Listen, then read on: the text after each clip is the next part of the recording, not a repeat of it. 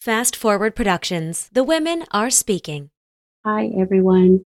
Before I get to the episode, I want to take a moment to address the June 24th, 2022 Supreme Court decision to overturn Roe v. Wade. This decision stripped away the right to have a safe and legal abortion. Everyone should have the freedom to decide what's best for themselves and their families, including when it comes to ending a pregnancy. This decision has dire consequences for individual health and safety and could have harsh repercussions for other landmark decisions. It is absolutely vital for survivors in our communities to have the right to bodily autonomy respected and honored and upheld by the law and the Constitution. As we continue to move forward to work to dismantle rape culture and violence in our communities, it is absolutely vital that we support and reinforce and strengthen any protections that we have for bodily autonomy in this country. Restricting access to comprehensive reproductive care, including abortion, threatens the health and independence of all Americans. Learn more by visiting podvoices.help. If you're able to support others, please consider donating to abortion funds. I encourage you to speak up, take care, and spread the word.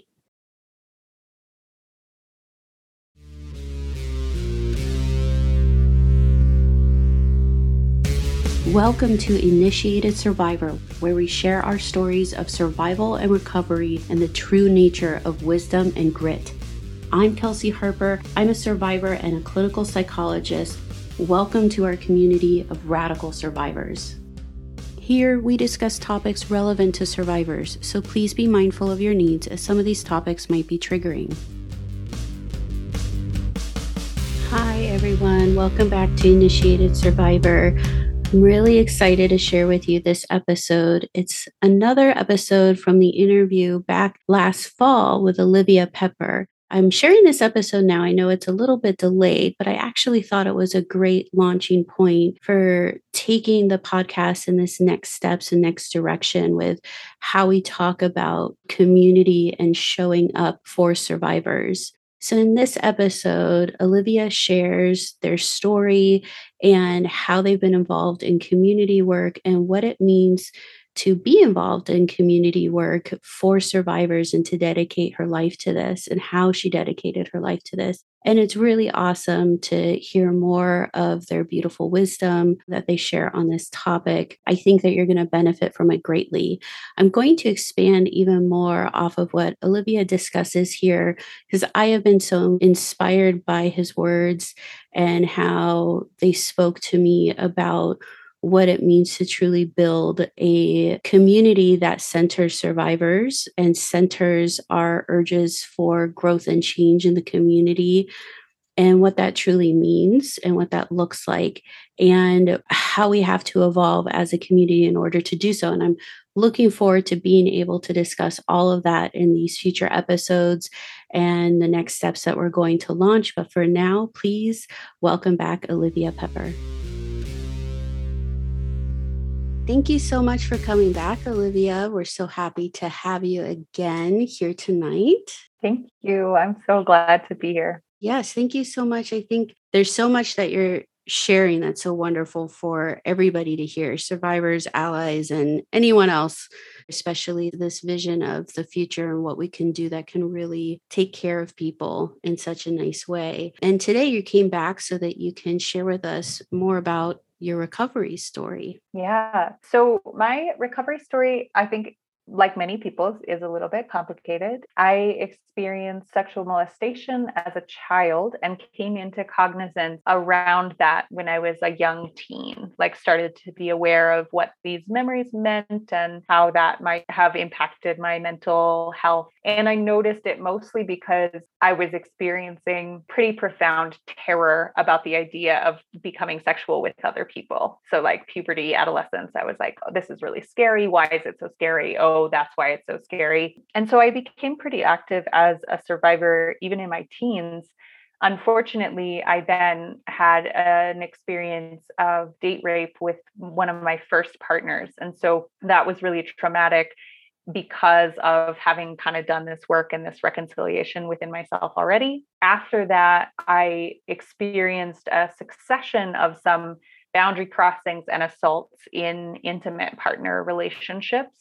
And it was when I was in my mid 20s, I realized that I couldn't do that anymore, whatever that was. There was this sort of point where I was like, okay, this needs to stop. I've done so much work and examined things and done a lot of therapy and done a lot of reading but somehow I need to figure out what breaking this cycle looks like for me. I was already a practicing mystic and magician at that time. And so a lot of it did actually involve ritual magic that I kind of constructed around myself to protect myself and to give myself strength and to move out of this trauma response of like freezing or shutting down, which was contributing to me having additional experiences with boundary violations.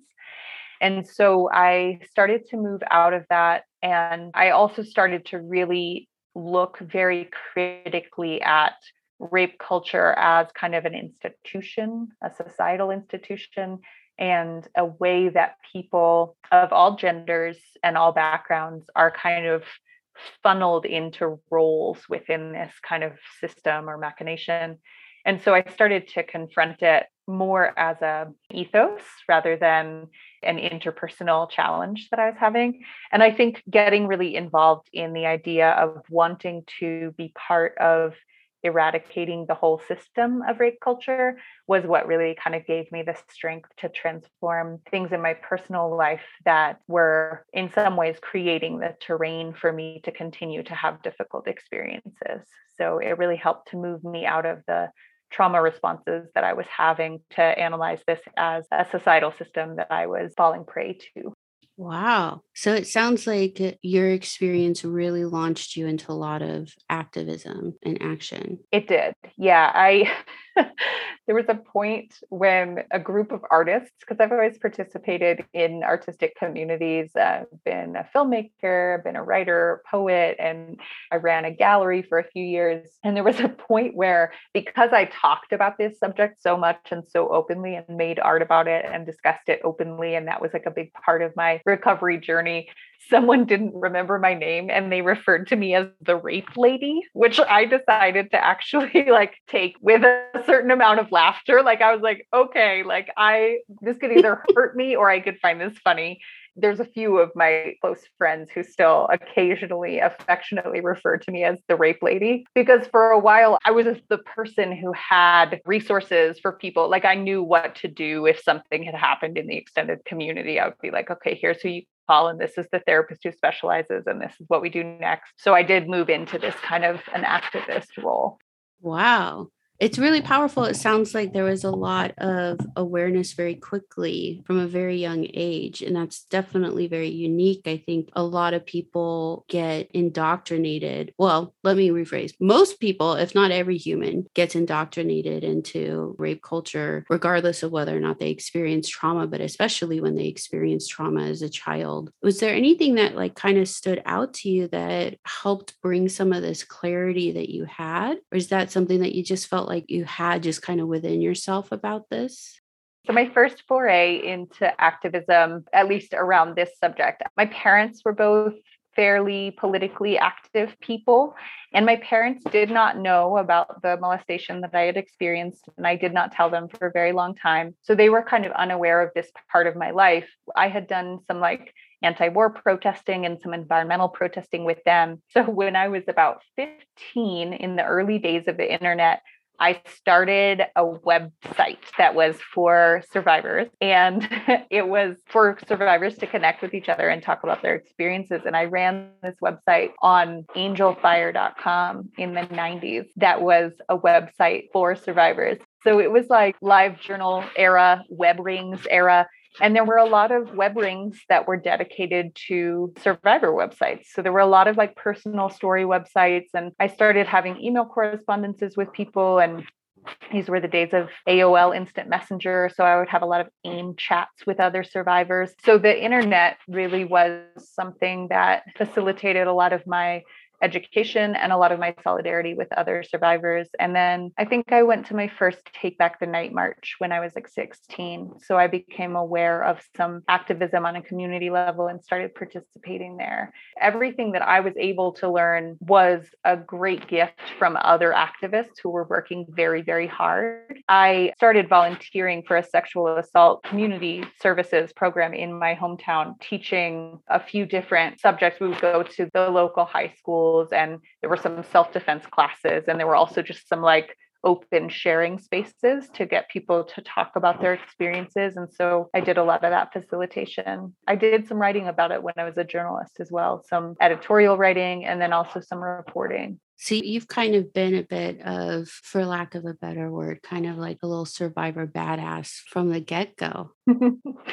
yeah, I mean, I feel like it was so challenging to have that niche or to have kind of like made that a big part of my identity. And then also to experience additional assaults was very like demoralizing and frustrating. But I think that it only granted me sort of like a greater understanding of this as like a societal ill and a system that needs to be dismantled. So, yeah, I think I was kind of a badass. I gave a speech at Take Back the Night when I was like 18 years old. And I think my experience with all of these things, because my assault occurred more recently, it was like about eight years ago. I think I benefited a lot from these communities that survivors had built because growing up, you know, and seeing the Take Back the Night marches and to see all of the information being shared and to connect with people who are raising awareness in this different way, I think enabled me when it was time for me to go through my recovery of having some hope that there are people out there that not only like are like me and they they went through this and they know and they've experienced this but are already working to create an environment that is not only safe and recovery based for survivors but also is oriented towards ending the sexual violence altogether and creating communities in which sexual violence doesn't occur and is managed in a way that is reparative and regenerative rather than toxic and painful. Yeah i'm very inspired by the legacy of activism around this subject I also kind of constantly remind myself to place it accurately within a timeline because this form of activism is really so incredibly new. You know, people were not speaking about this, we're not discussing it, we're not having dialogue about it until very recently. There are people who are alive who, right now, who had experiences with rape and sexual assault who did not have anywhere to go no one to talk to, nothing about it, nothing written about it, no discussions, no campus support group, nothing. And I think I like to remind myself that it can feel interminable. You know, there's so much suffering and so much pain and so much trauma. And I also remember that Tori Amos, who I always have to give a little like survivor kiss to, Tori Amos started the first rape, abuse, and incest national network. It was the first sexual assault support hotline ever in existence. And it was only started in the late 80s or early 90s. And it was because she was expressing her experiences with her rape. And she had so many people coming to her after concerts saying, Something similar happened to me. Can I talk to you about it? And she felt inundated and she realized that there was a desperate need for a place that people could call. So she was the founder of that. I mean, I can't remember what year it was founded, but it's younger than I am. That's amazing. I actually didn't know that about the history of RAINN. Yeah, she started it. Her first album has a song about her rape called Me and a Gun. And she would perform that song and she would often finish her sets with that song. And it's just her voice usually. And when she finished the sets, people would come up and talk to her kind of in droves about their own traumas. And she's the original founder of that organization. That's wonderful. I love Tori Amos. Yeah, me too. Well, so it sounds like for you, major part of your recovery has been being very active and instrumental in activism. Does this feel like this was something that really served your recovery, or was it a product of your recovery, chicken or the egg kind of question? Mm.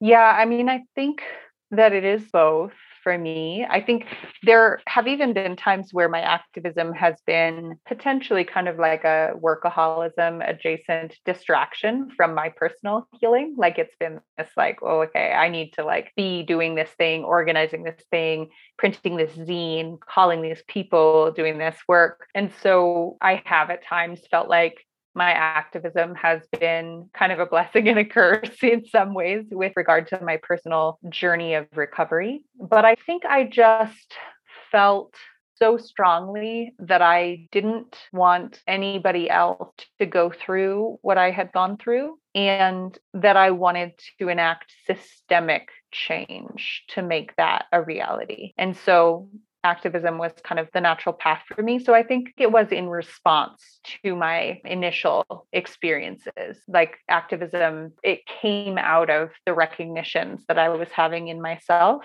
it came to me as this like i don't want this to happen to anybody else and i'm going to do what i can to make sure that it doesn't it's so wonderful to hear like you were so clear on who you were and your values through all of this and that that was really a driving force moving forward and especially like that i don't want this to happen to anyone and i want systemic change because i can see that this is a systemic problem and i think it, you know it's something that's very normal and natural for survivors of any trauma and especially as sexual assault survivors to have this kind of sense of purpose come from I need to change this for the future. I need to also be bringing out other people from this path, you know, that are coming after me. And I need to make this a better place for them.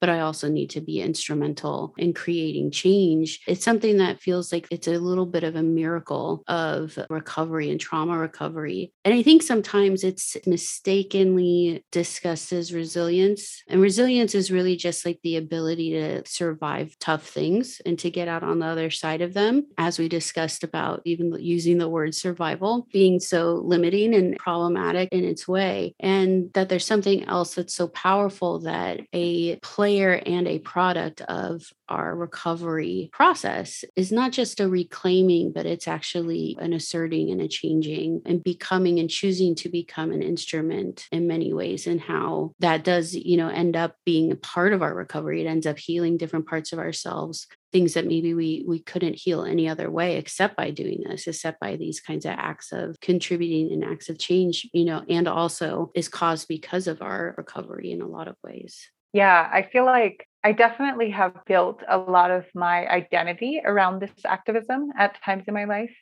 Now, I think it has been a less prominent part of my sort of public persona or presentation although I still am open about it and share my artwork and poetry as it relates to these subjects. And obviously, I'm here talking with you, but I'm not doing as much kind of like hands on activism work around this, at least right now. But I really think that the motivation for me around it was this kind of fury about knowing that the world didn't have to be like this. Like I knew the world could be better. I knew the world could be filled with pleasure and clarity and mutuality and joy and power alongside rather than power over. And that's just what kind of came in fairly immediately when I started to recognize these things that had happened in my life. I started to understand that yeah, I was really I was really angry and I really wanted to make a change and I was really inspired by all of the activists variety of avenues who had come before me wanting to make change as well. Yeah, it's reminding me of this conversation I was having because in, in, my free time, I like to do some creative writing and stuff like that, which is also such a, for me at least, a very functional vehicle for continuing some recovery and I was grappling with this issue of justice, justice versus like vengeance, and especially because there's so much criticism around media showing rape revenge stories. And there's part of me that's just like, why is that a problem? Like, why why is it a problem to have rape revenge stories? I don't see any issue with that.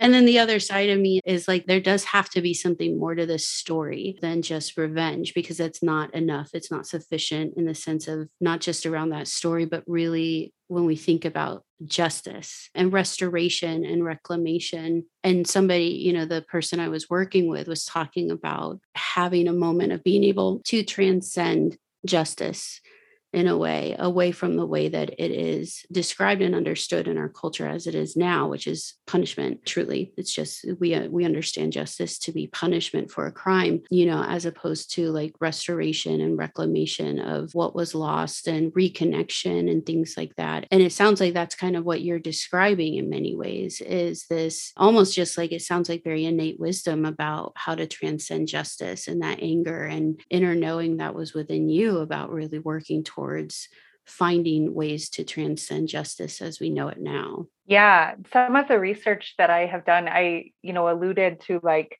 my interest in kind of understanding the origins of rape culture as well as just sort of like human behavior throughout the ages and how it has coalesced and how we've gotten here now. And there was a researcher a few years ago that I had a correspondence with who is one of the few like I think, strictly very academic rape researchers in the world. She's a researcher in Sweden, which Sweden actually does have quite a lot of policies around attempting to amend their cultural relationship with rape culture and attempting to sort of correct it. There's a lot to get into there, but she has this paper, and I'll try to find a link to it if I can in English for you. But she talked about the idea of culturally working together to make rape a taboo not a taboo subject, not something that can't be talked about, but a taboo in the way that like there's like revulsion around the idea that anyone could do something like that and that it's completely unimaginable and very startling. And for her resources, she talked about how cannibalism used to be widely common around the world and that somehow there was the introduction of a taboo around cannibalism that sort of spread organically through people about a thousand years ago is really when it was like this is not okay and not done.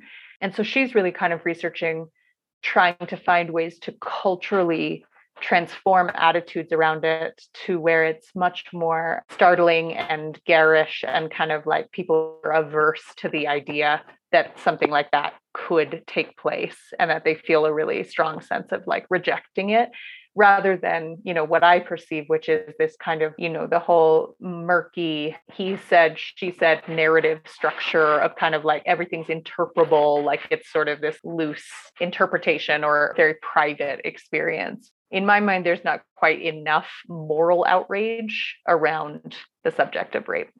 Yes. As you were saying that, I was just like, I also feel like she's making a very direct call out that it's not yet a taboo, that it is not something that people feel repulsed by. They, like you said, they feel repulsed by discussing it. And particularly, they feel repulsed by survivors. And that was the thing. I think that was a, another piece of a facade that shattered for me. And it was one that I suspected would shatter as I was learning a lot of things, but especially about Supreme Court appointments and with the Brett Kavanaugh hearings and hearing people be so bold as to say, as a public figure, out loud, in print, in permanent records, that it's okay that he sexually assaulted multiple people. And I think it was something that I suspected that people believe this. They seem to be downplaying this a lot. And there still is like maybe this naive part. I mean, this this part might still be a little bit alive of this hope that like if we just get them to understand how harmful this is to people, then maybe they'll be like, oh, okay, maybe it is bad. And it's that's not what's happening. But especially then seeing that, it's like, oh, like you're not even afraid to admit it. You're not even afraid to have our future generations look back and see that you believe that rape is okay. And that for me was also like a huge fire that lit underneath me around you know starting some of this work where i was like i don't think that i will be able to leave this life satisfied if i didn't speak louder about this because it is not okay with me to live in a world where people are okay with rape. Yeah. I, I can't. And that's so interesting about what she's pointing out and that she's already implementing policies around that to try to create that in the culture there's a lot to say about the foolhardiness of certain aspects of the so-called Scandinavian model of society and culture. But I do think a lot of the most inspiring work that I've seen on a structural level is coming out of some of the Scandinavian countries in terms of the way of approaching these issues with a combination of sort of restorative justice and victim support and the cultural model of how these things are kind of discussed is starting to change. I think that's really important. In my correspondence with this researcher, you know, she said, we have to get to the point where it is as taboo as cannibalism to where no one would ever say, well, in certain situations, I could see eating someone, which is kind of the attitude that a lot of people have now, right? right? You know, like that's so pervasive in the culture is this well you know we know that it's wrong but there's a lot of places where there's a gray area or depending on who the victim is you could see how that could happen. And it's just like no we need to get to the point where it's like this is not ever okay. There's nothing okay about it. There's no room for like flexibility in our moral and ethical descriptions of this reality. So we need to be a lot more firm in terms of actively decrying this phenomenon in culture I feel like when we talk, we get all of these beautiful images of the future that I'm like, I've only been dreaming of this. I didn't know that it's so possible. People are even figuring out how to make it happen. It's awesome. Yeah. My great wish is that there will be a time for those who come after us when people are like genuinely puzzled and overwhelmed by the idea that this ever happened to people. Like what do you mean? Like that's what what? Like this is that ever happened? You know i think that there will be a cycle of a lot of grief that people will move through but i do hope that with efforts like the ones that you make the ones that i make the ones that all of these activists who have nurtured us and all of the people who have brought their heavy gifts into this world and expressed them and utilized them I really hope that someday humanity will not know the definition of these words because they will be so distantly in the past. Well, thank you so much for all of this and for sharing your story with us and for being such a wonderfully active contributor to dismantling rape culture and bringing in communities of support and restoration. And yeah, any final words for any of the survivors listening to this tonight?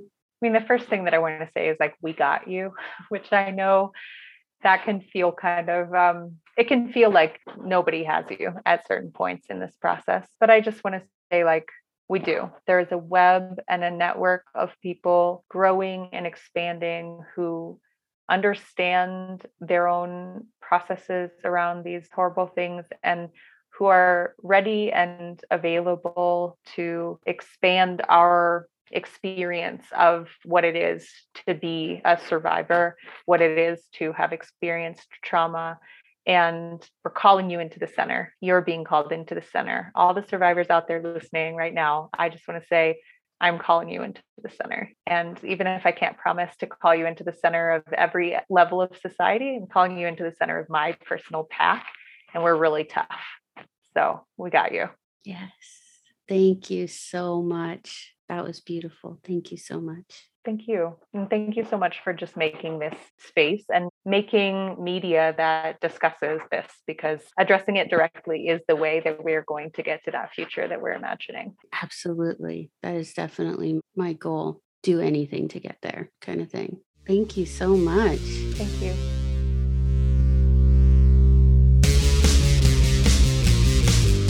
I am a clinical psychologist and love to share these skills and tips to build resilience and recovery. However, this podcast is not a replacement for psychotherapy or mental health care. We have links in our show notes where you can connect with a provider or you can get a referral from your primary doctor if you wish to receive those services. If you are struggling today or wish to speak to someone, Know that RAINN is always available 24 hours a day, 7 days a week to offer support, guidance, and referrals for help. You can speak to someone right now at RAINN at the National Sexual Assault Hotline at 1 800 656 4673. The Initiated Survivor is a podcast written and hosted by me, Kelsey Harper. It is produced and edited, and all around awesome podcast magic is casted by Sam Valentine. The beautiful music you heard is written and performed by Michael Carpenter Jr. If you wish, please leave us a sweet review so other survivors can find this podcast and get connected as well.